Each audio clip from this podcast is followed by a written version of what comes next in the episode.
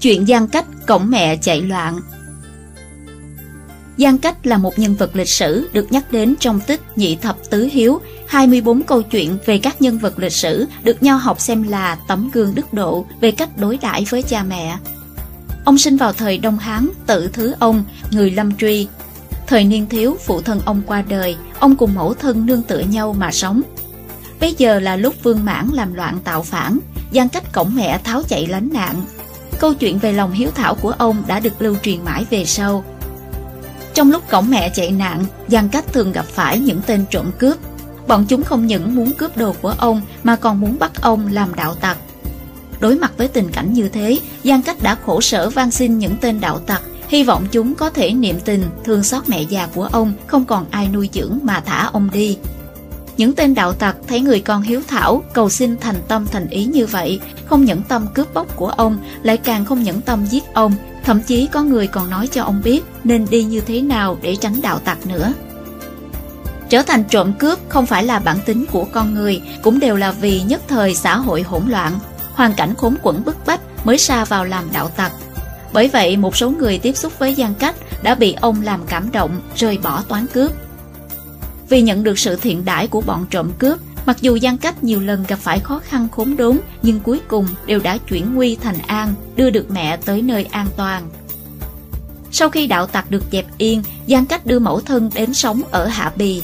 Vì rất nghèo khó nên ông phải kiếm việc khuân vác khổ cực, làm thuê làm mướn để có tiền phụng dưỡng mẫu thân. Ông dành những thứ tốt nhất cho mẫu thân, bản thân thì đi chân trần, mặc y phục rách. Sau khi mẫu thân qua đời, gian Cách vô cùng thương tiếc đau buồn, ban đêm đi ngủ cũng đều không cởi tang phục. Hành động của ông không chỉ khiến hàng xóm và quan phụ mẫu trong vùng cảm động, mà hơn nữa còn được thiên hạ ai cũng đều biết đến. Mọi người phong ông là Giang Cự Hiếu. Dưới thời Hán Minh Đế, Giang Cách được tiến cử làm bậc hiếu liêm. Đến thời Hán Chương Đế lại được cử là người đức độ hiền lương chính trực, nhậm chức ngũ quan trung lang tướng. Nhưng không lâu sau, ông từ quan và trở về quê hương, Hoàng đế rất tôn trọng thái độ làm người của Giang Cách, quyết định rằng triều đình sẽ cho người đến thăm hỏi Giang Cách hàng năm, hơn nữa còn cấp bổng lộc cho ông cả đời. Lý Văn Phức, danh thần thời nhà Nguyễn của Đại Việt, có làm thơ về Giang Cách như sau. Hán Giang Cách cô đơn từ bé, bước truân chuyên với mẹ đồng cư, đường cơn loạn lạc bơ vơ, một mình cổng mẹ vẫn vơ dọc đường. Từng mấy độ chiến trường gặp giặc, giặc cố tình hiếp bắt đem đi.